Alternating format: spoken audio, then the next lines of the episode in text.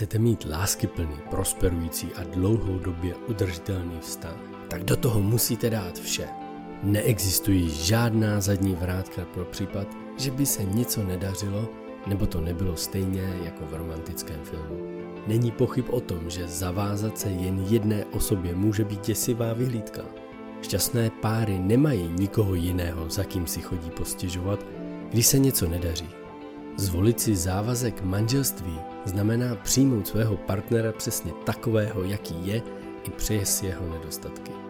Znamená to nikdy nevyhrožovat odchodem, i když nikdy možná budete chtít.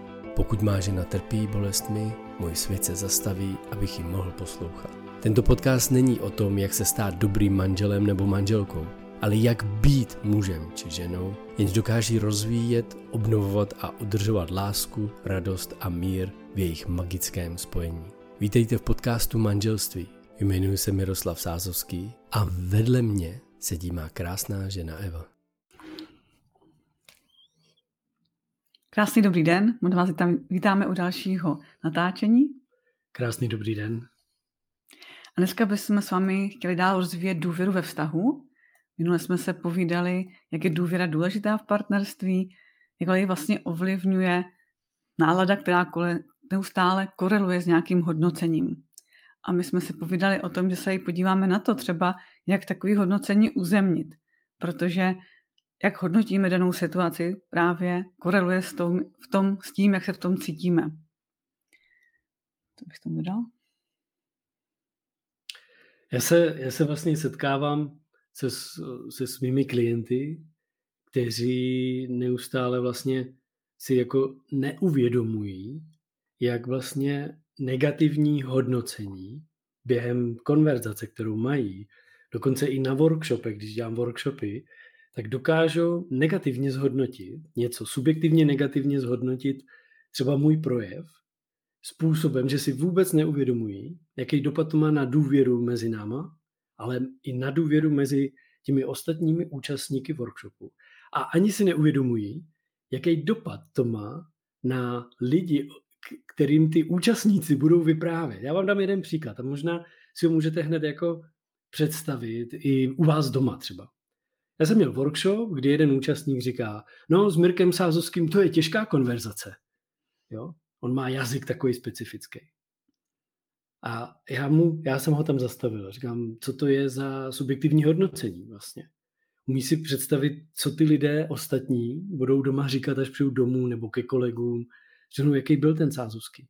No s ním je těžká konverzace.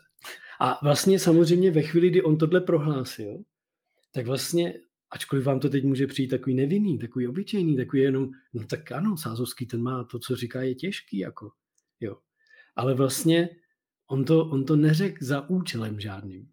A tohle je, tohle je ten bod, protože ve chvíli, kdy jsme eh, zjistili, že on vlastně neměl účel, on to jen tak plácal, to se tak jako, aby řeč nestála, aby byla zábava, aby byla sranda, jo.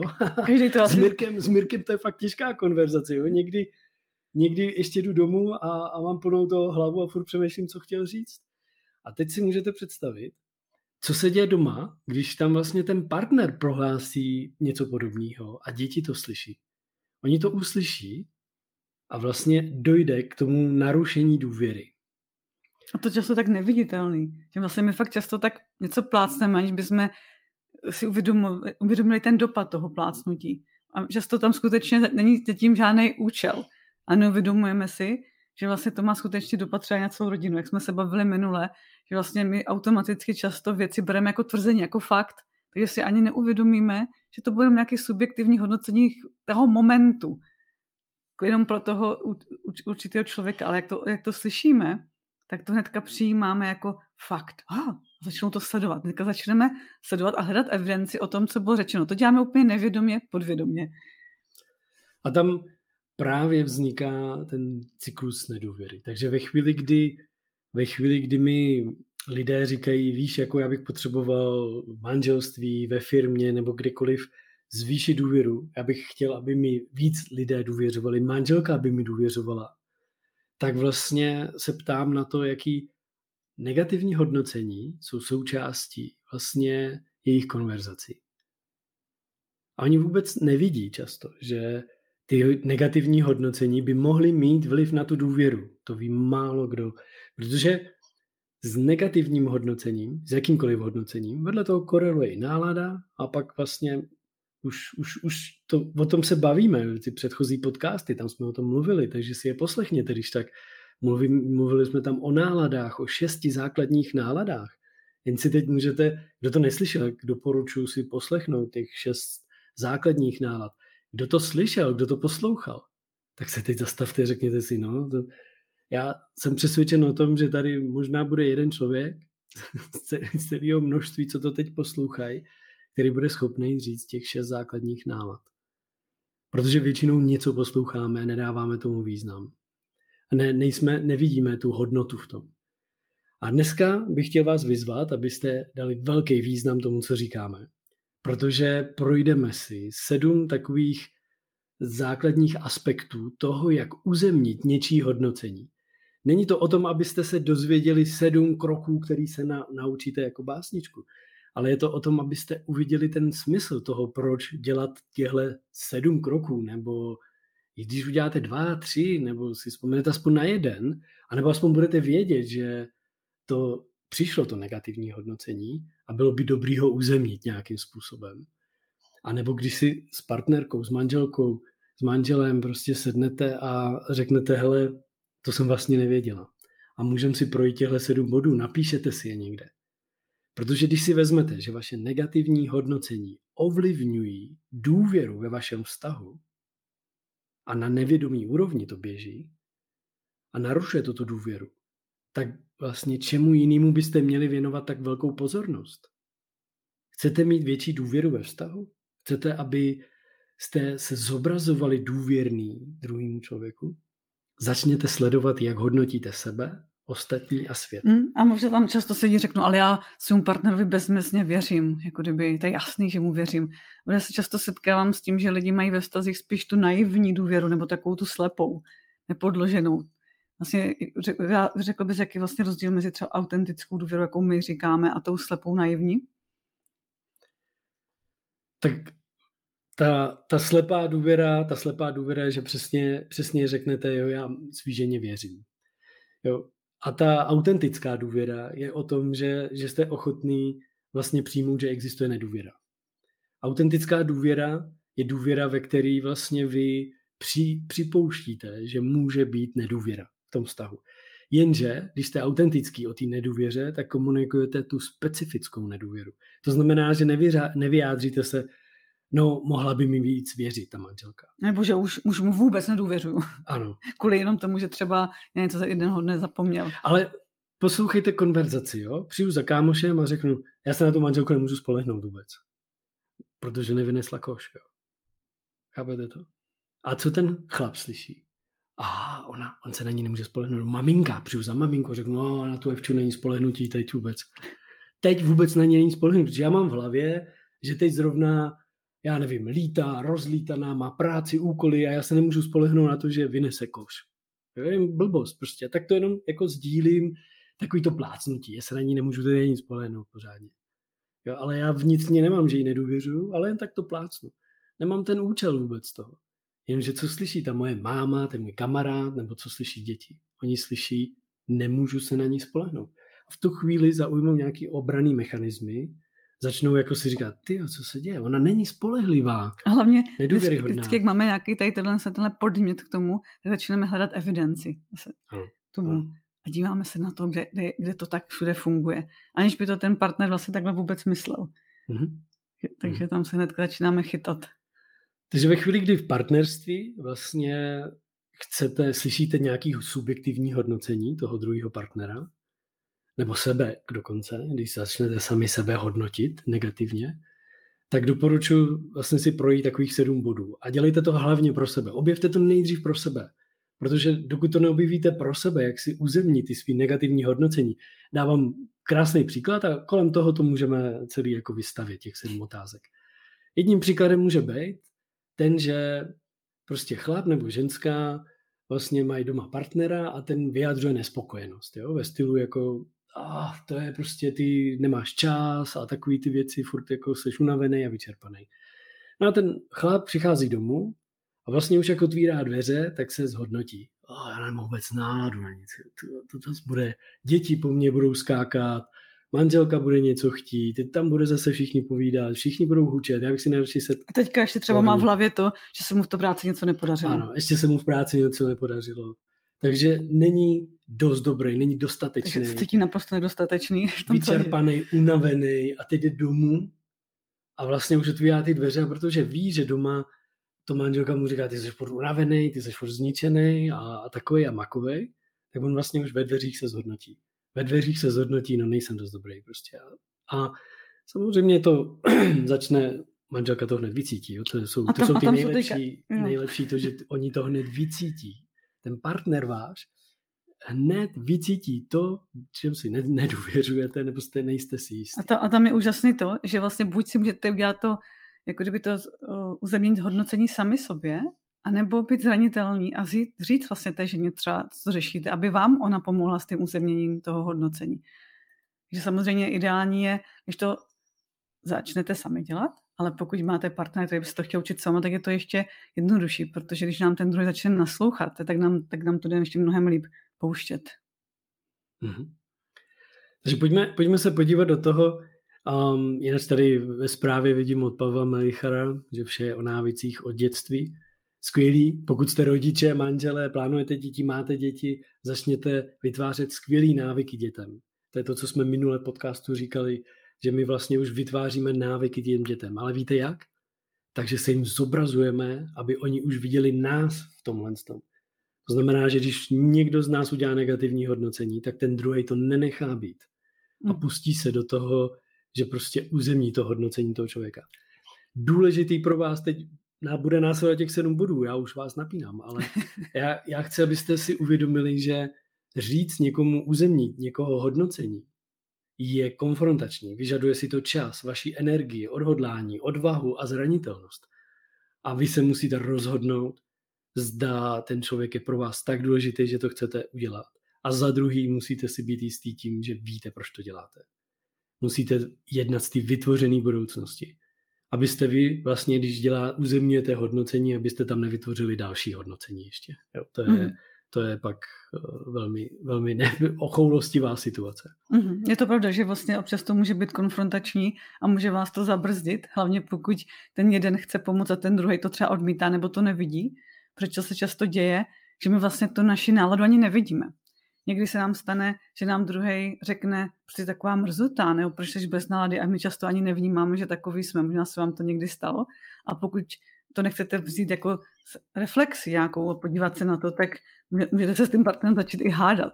Takže tam, co je pro nás důležité, jako kdyby přijímat to, jak, to, jak nás druhý vnímají. Často dobrý zrcadlo.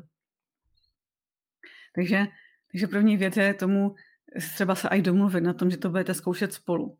Že mi to, nebo pokud partner skutečně nechce, tak je to taky v pořádku a můžete to zkoušet zatím sami. Takže co je dalším krokem? Takže ve chvíli, kdy si všimnete, že probíhá negativní hodnocení, ať už vaše nebo někoho druhého, tak první důležitý krok je uvědomit si, že hodnocení vám vytváří budoucí akci.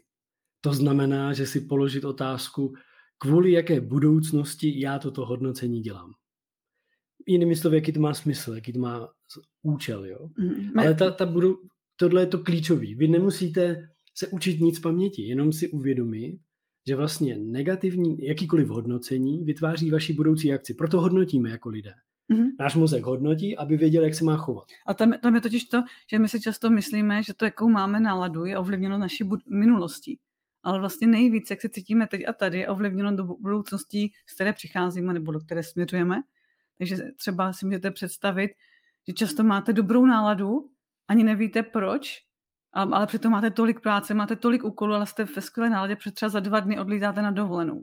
A pak třeba na dovolené jste úplně naštvaní, mrzutí, přitom jste na krásné pláži, jenom proto jste si vzpomněli, že letíte zpátky a začnete vlastně vytvářet to, to hodnocení. Najednou, jak přijde špatná nálada, začnete vytvářet ta, to hodnocení třeba té reality, do které se vracíte. Proto skutečně ta budoucnost je tak důležitá. Já to vnímám třeba, když se lidi rozchází. Mm-hmm. Oni vlastně kdyby ztratí tu budoucnost, protože v partnerství vždycky nějakou budoucnost společnou měli a najednou ji ztratí. a vlastně začnou hodnotit, jak je to špatný, že teďka nic vlastně nemají, protože se tam nedali zatím nic nového, novou možnost. Že to budou jako vnímat tu budoucnost, do které směřujeme, nebo ze které přicházíme, tak důležitý. Takže první krok je uvědomit si, co tím sleduju. Proč dělám to hodnocení? Co bych chtěl vidět? Co mě, co jako bych chtěl? A druhá věc, což je, což je zásadní, že často ty hodnocení nejsou konkrétní, specifický. Takže vlastně uvědomit si, co, co přesně, konkrétně, čeho se to týká, to hodnocení, konkrétně. Jo, často někdo řekne, on je, jak jsem vám říkal, s tím Mir- Mirkem je těžká komunikace. Ale v čem konkrétně? Ona není furt se mnou těžká. No, jsou většinou času je úplně úžasná. Já si to užívám. Ta konverzace je těžká jen tehdy, když říkám něco, co není ve vaší pojmové mřížce a vy tomu nerozumíte. Ale když se často zeptám těch klientů, kteří takhle prohlásejí, oh, s tebou je to těžký, a já se řeknu, který slovíčko bylo těžký?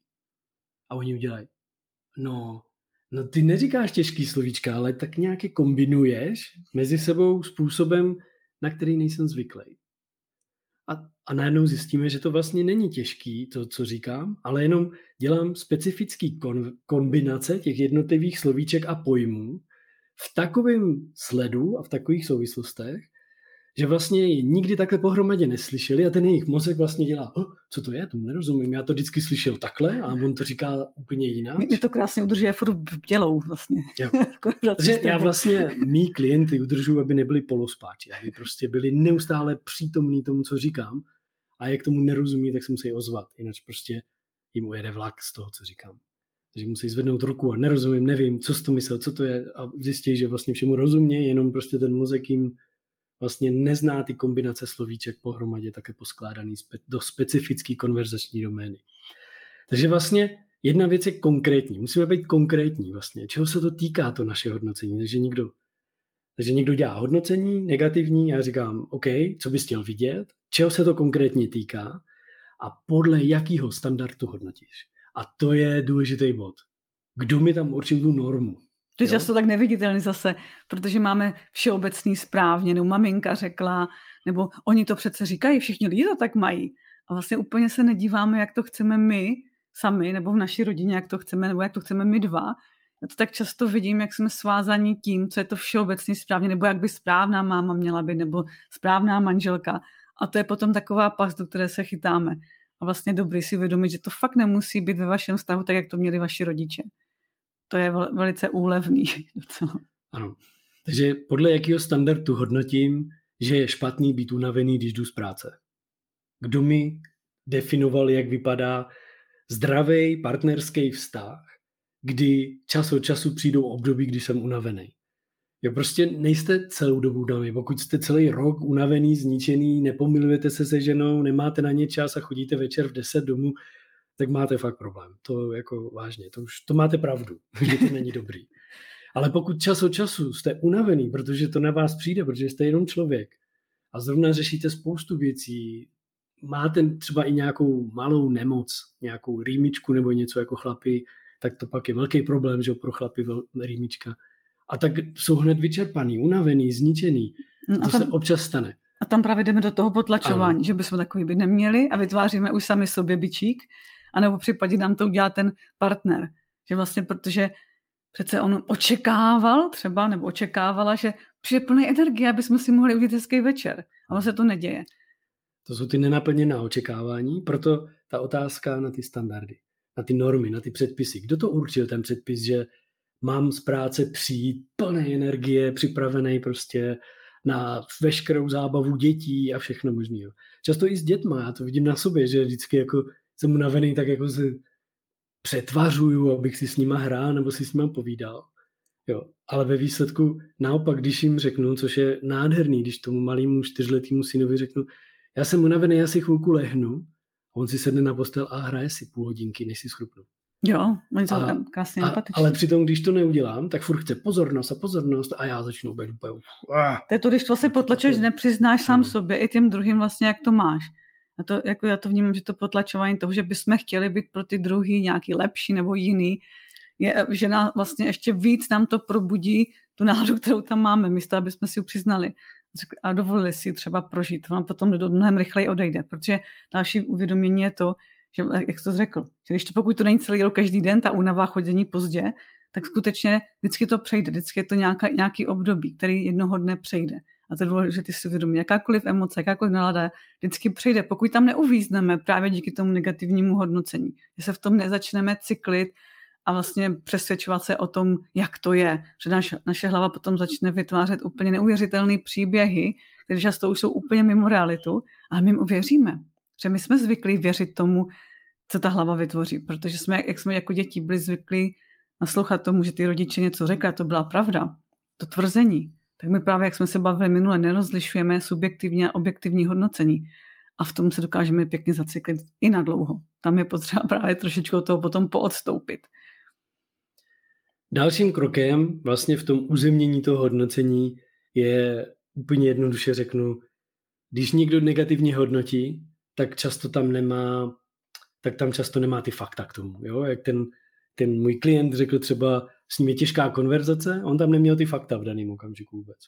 Takže tam je potřeba si říct, jaký fakta podporují toto tvrzení a naopak, jaký fakta, data vyvracejí toto tvrzení. Takže třeba jdete domů unavený z práce a jaký fakta vyvracejí toto tvrzení? No to není pravda, že já chodím teď, teď poslední tři dny, jsem jenom unavený. A když si tohle vlastně uvědomíte sami pro sebe, anebo manželka to prohlásí, ty furt jsi jenom unavený, jo? Tak vlastně uzemníte to hodnocení, jdete ty 4-5 bodů a v pátém bodě se ptáte, a jaký, jak tohle tvý hodnocení vyvrací nějaký fakta, data. Jo, mm. opačný, opačně. Jak a to je opačně? A tam třeba si najednou může uvědomit. A najednou si uvědomí ta žena, že vlastně jenom tři dny jsi unavený. A že třeba měl nádherný víkend, kde jim naprosto věnoval a kdy vlastně ukazoval, jak, jak jim na, na té rodině záleží a byl plný energie. Jo. Další, další věc, která je důležitá, se podívat, zda ten druhý člověk vůbec má autoritu hodnotit. Protože, podívejte se, my ve společnosti jsme zvyklí určit si autority soudní znalec, policista. Jo, policista, když hodnotí, tak to považujeme za pravdu. Sice poslední dobou teď, co se děje teď tady v roce 2022, tak už tomu, tak už tomu moc nevěříme, co policisti, policisti říkají, ale to je jiný téma. Každopádně máme tam taky hodnocení. A, a to s autoritou může být, že si tak zvolíme i našeho partnera, ano, ano, nebo našeho tátu, svého tátu. My jsme to zvolili manželským slibem, tím jsme dali autoritu manželce, že může mě hodnotit. Ale já mám třeba to, že klientky řekly, no já jsem vstoupila už do toho manželství nebo do toho vztahu s tím, že jsem k němu zhlížela. Jako s tou, mm-hmm. té autoritě, jenomže pak automaticky nevytváříme rovnocený vztah. Takže se jenom můžete pojat, komu automaticky dáváte autoritu. Já vím, že v minulosti jsem dával automaticky autoritu lidem, kteří na mě nějakým způsobem byli hrubí nebo křičeli, nebo byli jako takový drsní a možná a měli třeba ještě vyšší pozici, protože vlastně oni si to můžou dovolit, já vlastně musím mlčet což, což mi vedlo k tomu, že jsem se zdávala potom své síly v takových stazích. Takže vlastně uvědomte si jednoduchá otázka. Má autoritu ten člověk hodnotit a pokud ano, tak vlastně dal jsem mu já tu autoritu v tu chvíli, jako v tom daném okamžiku, jsem ochotný mu naslouchat vlastně. No a poslední věc je, když si tohle jako uvědomíte, tak už už tu chvíli máte uzemněný to hodnocení a můžete se podívat, co jste se z toho naučili a jakou akci můžete udělat. To znamená, jestli ten chlap chodí unavený z práce, teď uzemnil hodnocení manželky nebo svoje hodnocení, co proto teď může udělat? Náladu si můžete změnit lusknutím prstu. To, že jste unavený, neznamená, že máte, musíte mít blbou náladu. Tu blbou náladu máte právě proto, že jste se zhodnotili jako ten že neschopný, špatný člověk. Tak vám vznikla ta nálada špatná. Ale ta nálada nemá nic společného s fyzickou únavou. Nálada, emoce, jazyk, pocity, myšlenky, oni jsou mezi sebou propojení. Jo? To, jako když jste vyčerpaný, unavený, tak většinou nejste empatičtí, protože tam fakt jako ten mozek není schopný přijímat ty věci, projeví si ty zranění, mm-hmm. bolesti. A to bychom se dostali do jiných témat úplně. Mm-hmm. Jo, do nějakého způsobu našeho pití toho, co se s námi děje. Já mám jako ještě takový do, jako nápad, že myslím, že je důležité, aby ještě lidi rozlišili vlastně, jak je rozdíl mezi stížností a negativním hodnocením. Protože si to často jako kdyby můžou poplést a potom by jejich tyhle sedm kroků vlastně nedovedlo kam tomu, jak by chtěli. Tak mohl bys to říct, jaký je rozdíl mezi stížností a negativním hodnocením? By to bylo lehko rozlišitelný? Když vlastně hodnotím, tak hodnotím někoho tam. Když to, když si stěžu, tak hodnotím se, jako stížnost mám na sebe. Třeba a dělám, co dělám, Ať, tak každý ty, den se, tady. ty se nezmíníš, ale to hodnotím můj zájem. Vlastně, A vařím, stěžuju. každý den tady vařím a vařím a nikdo to neocení, tak to je stížnost. To je stížnost. Ale když hodnotím, tak zhodnotím, ty jsi furt unavený a to je na nic tady. Já ti vyvařu a ty jsi furt unavený. Jo, a ty chodíš domů unavený, ty si to ani nevážíš. Že vlastně hodnotíme někoho v něm. Jo. Takže stěžujem si, když hodnotím svůj zájem, než mám, když bojuju o svůj zájem a když, když hodnotím, tak mi na tom záleží. Mně záleží na manželství, tak hodnotím manželku. Jo, ale když si stěžuju, tak si stěžuju, hájím si něco svýho. Jako, jo, takže tak to je, to je super, že jsi to zmínila. Takže já teď schrnuju těch sedm bodů. Máte napsaný i pod videem, A ještě- vlastně v chatu. Mhm. Takže vlastně si jenom na závěr to jako schrňme, že jakýkoliv negativní hodnocení, když někdo řekne, zjišťuju vlastně, jaký to mělo účel. Jaký, z jaký, jakou budoucnost si ten člověk chce vytvořit. My často směřujeme do svého strachu, takže si vytvoří tím hodnocením přesně to, co říká, že nechce mít, tak to má vlastně. Potom je důležité si zvědomit vlastně, aby to bylo specifický to hodnocení. Důvěra, to samý. Nemůžu říct, že nikomu nedůvěřuji. Ale v čem konkrétně mu nedůvěřuji? V čem konkrétně hodnotím tu danou toho daného člověka, tu danou situaci? Potom je potřeba si uvědomit, je podle jakých norem, standardů to hodnotím, kdo mi tam řekl tu, ten, Jak to má být. jak to má být. Kdo, kdo definoval ty podmínky spokojenosti vlastně. Jakoby, jo. Mhm. Pak se podívám na ty fakta, ty data, jestli skutečně mám data k tomu, nějaký, že skutečně je, že, že to je špatný, že je unavený. Jestli k tomu mám nějaký data, jestli to jako fakt jako má negativní dopad na tu rodinu, jo, Z dlouhodobého hlediska. z dlouhodobého hlediska, z krátkodobého hlediska, to je jedno, jako to Mhm. je, je, i zpětná vazba je dobrá, hele, ty chodíš unavený z práce poslední dobu. Protože já ti to říkám z toho důvodu, že prostě bych chtěla jako trošku vylepšit tu atmosféru Jo, to, to, to teďka vlastně mi říká jeden klient, že mi někdo teďka řekl, že je unavený vůbec tak necítil. Mhm.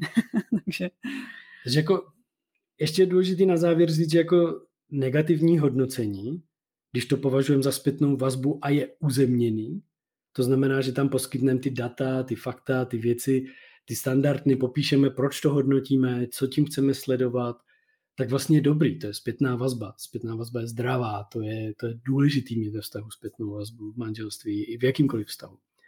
Takže pak, když máte ty data, které podporují to hodnocení vaše, negativní klidně, tak tam můžete dát ještě uh, fakta o tom, jak to bylo opačně, kdy naopak je plný energie, kdy naopak konverzace se mnou je skvělá, jak často je se mnou skvělá ta konverzace. Jo.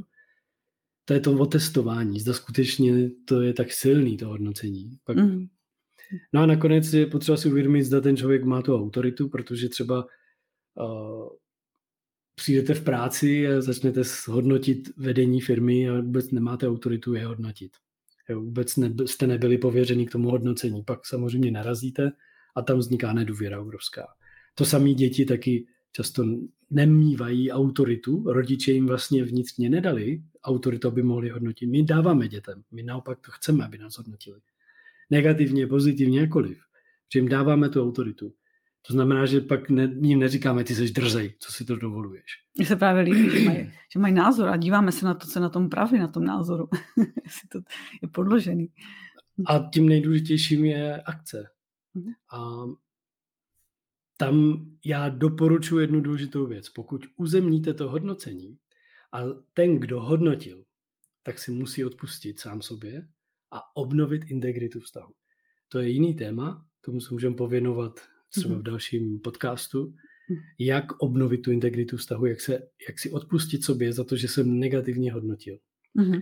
Protože vlastně, pokud si neuvědomíte, že s tím negativním hodnocením narušujete integritu toho vztahu, tu důvěru, a tak vlastně dochází k tomu, že v, v těch hlavách druhých lidí často je nepořádek. A tímhle aktem na konci, kdy obnovíte integritu toho už je další, úplně další věc. A myslím si, že, že tohle pro dnešek úplně stačí. Ono vlastně to začátku, ono to vypadá trochu složitě. Ale vlastně, když to začnete dělat, tak zjistíte, že to je úplně jednoduchý. No, jako kdyby je to jenom o tom to pozorovat, dívat se na to, jak mi to slouží, co tam potřebuji objevit. A tady Pavel nám psal několik komentářů, tak děkujeme za, za váš ná- názor. Ano, pozorovatel je důležitý, důležitý. Opravdu být pozorovatel, co se s váma děje vnitřně, co se děje a na základě toho se podívat, co je potřeba. Je to široké téma, ano. Hodnocení je široké téma, proto, proto tak ovlivňuje naše životy. Já nevím, kdy vzala to hodnocení negativní, že to vypadá složitě. Zase to je tak plácla prostě. Ne, tak to je, tak to je vlastně. Ani ano. nevíš proč, ale prostě jsi to řekla, protože jsi to chtěla zjednodušit vlastně, možná. No, ale proč jsi udělala negativní hodnocení? Možná to vypadá složitě vlastně. Jaký to byl účel? Co jsi tím chtěla, co jsi tím chtěla říct? Já jsem chtěla pozbudit lidi, aby vlastně to třeba, aby začali objevovat ty body, protože někdy v ním, jako možná to je nějaká moje zkušenost. Na čem ti konkrétně záleželo tím hodnocením teda? Jo, záleželo na to, abych je pozbudila tomu, aby, aby to začali objevovat. A podle kterého standardu si řešila, že je to těžký? Teda, to mi řekni. Kdo určil tu těžkost tohohle tématu? Mm. No. No, to tam není, vidíte to tam? To tam nebylo vůbec. Že kdyby to tam měla, tak, tak to hodnocení by nedala vůbec, jako včera. Fakt to tak, to, to nádherný. Tady vidíte, že vlastně my to takhle jen tak plácnem v průběhu řeči. Když jste dobrý lídr, manžel, prostě, tak tohle slyšíte, už to pozorujete a, a vidíte, jak možná můžete takhle mít obrovský vliv na děti, v práci. Jo, to je neskutečný. Čím větší autorita člověka, a rodiče jsou velký autorita, autorita autoritou, čím větší autorita... Lenka píše, že mám tu zkušenost třeba od klientu, no. ano, přesně. Takže čím, čím větší autorita, autorita vlastně jako je v té rodině, o to víc tomu věříte všemu. Jo. A rodiče řeknou takovouhle háškou, no to vypadá složitě. Ale není, neboj. No tak já celý život budu žít, že tohle je složitý téma. Jako, jo. A nemá tam žádný standard. A, řek... a mi se to líbilo, že jsme to hezky ukázali, jak, jak no, to uzemní. Určitě, určitě. Právě tady je, tady je pěkná jedna věc, že po tomhle, co jsem ukázal, máš už důkaz, že to tak složitý není? Že to stačilo tady říct pár věcí, tři, čtyři věci. A pište nám, jaký to pro vás bylo, jo? Ale až nějaké praxe. Nejen z toho, co jste slyšeli. Tady důležitý další bod pro tebe. Měla jsi autoritu k tomu, aby s těm lidem řekla, že to je těžký? No neměla vůbec. Hm. Paráda. Takže co se z toho můžeš naučit teď? Poučit, jakou akci do budoucna uděláš? Že nebudu hodnotit naše procesy. Žádný proces není složitý, pokud vy se nerozhodnete, že je složitý. A ty procesy máte v životě všude. Vaříte, perete, na počítači. Teď jste si pustili tyhle video, to následovalo celý proces. Jo, ty procesy nejsou těžký, složitý. A pokud je považujeme za těžký a složitý, tak jsme si to zhodnotili sami tak. Protože často nevíme proč, protože se považujeme za někoho, kdo nemá rád systém a strukturu a procesy. A tak budu říkat, že jsou těžké a složitý ty procesy. Ale zase lidé, kteří milují systém, strukturu, tak teď těch sedm bodů, který tady ještě teď můžu zopakovat, budou úplně vděční. Říká, paráda, napíšou si je, dej si je, vylepěj si je. Máme tam. A, a tak dále. Přesně tak. A takže je to na vás, za koho se budete považovat. A to důležitý, moje poslední slovo, už neřeknu pak ani slovo, slibuju, aby jsme dodrželi takový to, že nemusím mít hned poslední slovo. tak ho řeknu teď jako já poslední teď. a tím důležitým je, pokud chcete být dobrý manžel, dobrá manželka, tak se budete muset nejdřív dostat za to, za koho se považujete. Protože pak teprve budete moc schopný slyšet negativní hodnocení druhého člověka, protože vás to neaktivuje. Vy budete se nacházet ve světě tam, kde se život skutečně odehrává, nikoli v té své hlavě, někde, kde si myslíte, že se děje život. Protože když tam nejsme, když se nedostaneme za to, za koho se považujeme, tak ta konfrontace fakt bolí. Mm-hmm. Ale jinak pak už přestane. V podstatě. Mm. Pak najednou jsme tomu otevřeni. Aha, to je zajímavý pohled. To jsem si neuvědomila. Když to nestáhneme úplně k sobě a hnedka nevytvoříme nějaké vnitřní hodnocení. tak jo. Já nemůžu vynechat tady negativní hodnocení Pavla. Pavle, přemýšlení a konání bolí. Jak, jaký máte účel, jaká konkrétnost, jaký přemýšlení konkrétně bolí, podle který normy jste to určil a máte důkaz nějaký na to, že to bolí. Já jsem ještě přemýšlen, já jsem ještě nikoho neviděl, jak to bolí. Ještě nikdo jsem neviděl sténat bolestí. Ale to takové, to se tak jako ve, společ, ve společnosti říká, že jo? takový další nějaký standard, to se tak jako říká. Ano. Takže tady krásně můžete vidět, ne, že to smažete ten komentář, doufám, že nejde, protože to je krásný, úplně to bude sedět k tomu videu, jak stejně každý z nás, i když poslouchá o tom, jak negativně ale, nehodnotí, tak stejně to tam děláme. Ale super, že jste napsal. Teda se děku, odva, jako děkujeme za vaši odvahu a pak děkujeme za vaši zpětnou vazbu, že se vám líbí naše energie a smích. Krásný den. Krásný den, mějte se krásně, ahoj.